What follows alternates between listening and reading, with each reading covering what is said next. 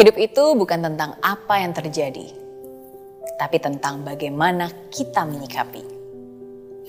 Ada begitu banyak tipe orang dalam kehidupan, dan semua itu adalah pilihan.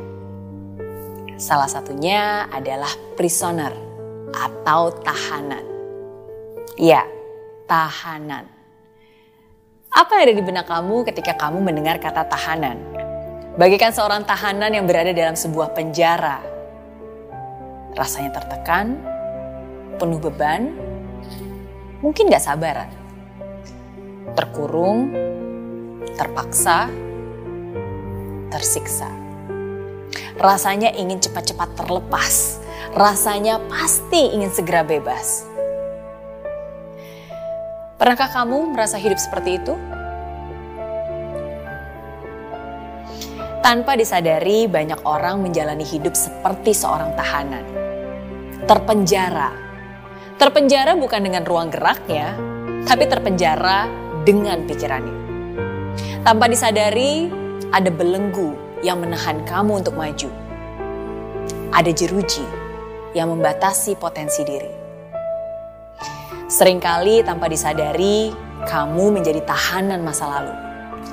Kamu hanya fokus tentang yang dulu, yang dulu, dan dulu. Dulu uang saya dibawa kabur oleh teman saya. Dulu saya ditinggal pergi gitu aja. Dulu ketika saya terpuruk, sakit sekali rasanya dipermalukan, dihujani hujatan, terluka karena difitnah, trauma karena sebuah musibah. Hati-hati dengan ingatan atau memori dalam pikiran kamu. Bagaimana kamu mengingat tahun kemarin itu? Bagaimana kamu mengingat yang dulu bisa menjadi penentu masa depanmu? Saya tahu namanya juga kehidupan. Pasti ada banyak sekali tantangan. Tidak hanya kebahagiaan yang kamu temukan, tapi mungkin saja lebih banyak kegagalan, kesedihan, kepedihan yang kamu rasakan. Kadang ada kesulitannya, kadang ada nangis-nangisnya, kadang ada juga sukacitanya.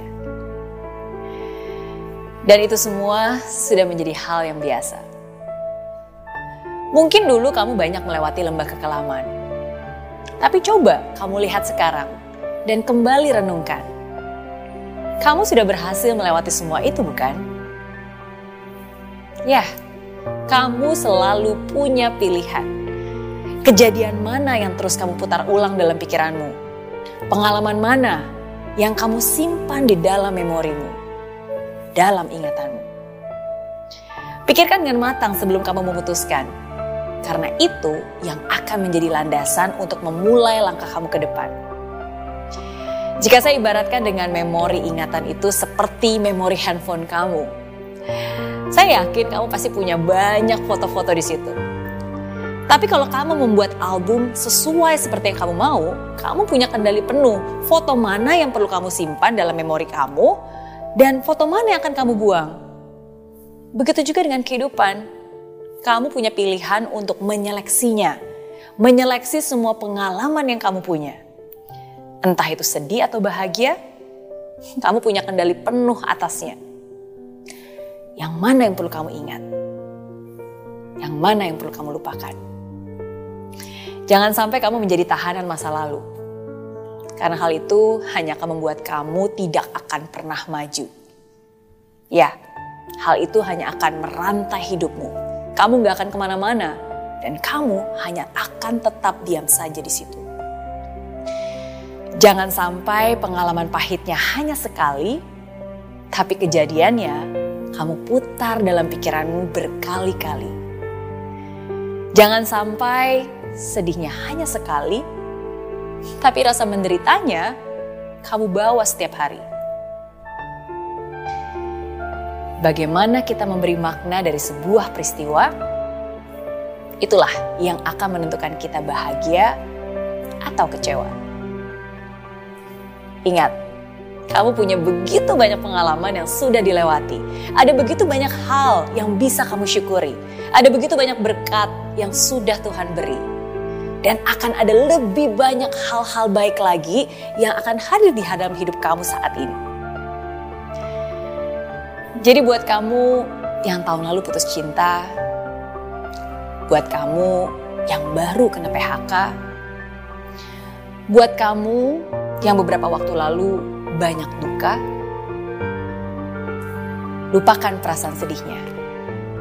Percaya dan lihatlah makna baik di balik itu semua. Ingatlah hal-hal baik yang sudah kamu terima. Ingatlah orang-orang baik yang juga datang bersamanya. Kadang kita tidak perlu selalu melihat kebaikan Tuhan dalam hidup kita untuk percaya bahwa kebaikan Tuhan selalu ada dalam hidup kita. Kadang kita tidak perlu merasakan dia untuk percaya bahwa dia sungguh-sungguh ada di setiap langkah kita. Kamu hanya perlu mengingat kembali.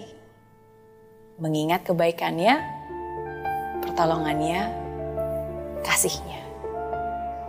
Lupakan kesulitannya, ingatlah pertolongannya. Lupakan bebannya, ingat kembali berkatnya lupakan penderitaannya, dan ingatlah kasihnya. His grace is always sufficient for us. Kasih karunia-Nya senantiasa cukup dalam hidupmu. Dan rencananya selalu baik untukmu. Rancangan damai sejahtera yang memberikan kamu hari depan yang penuh harapan. Dan kalau saat ini kamu menonton video ini, saya percaya ini bukan kebetulan. Saya percaya apa yang saya bagikan bisa menguatkan dan bisa menjadi jawaban. Percayalah, sebentar lagi kamu akan mendapatkan sesuatu yang lebih baik dari yang kamu pikirkan. Sebentar lagi kamu akan mendapatkan banyak hal yang tidak pernah kamu bayangkan. Dan memperoleh berkat yang sudah Tuhan janjikan.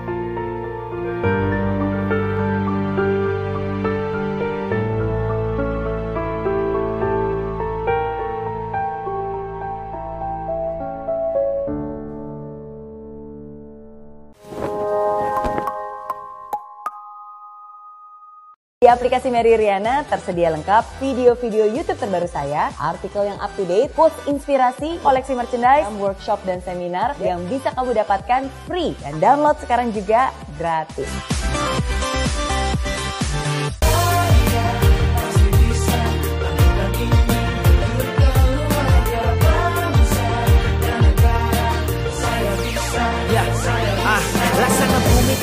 Hujan Hidup tanpa tujuan Kering dan mati tanpa hijaunya tumbuhan ah. Demikian kalau mimpi tak kunjung terjadi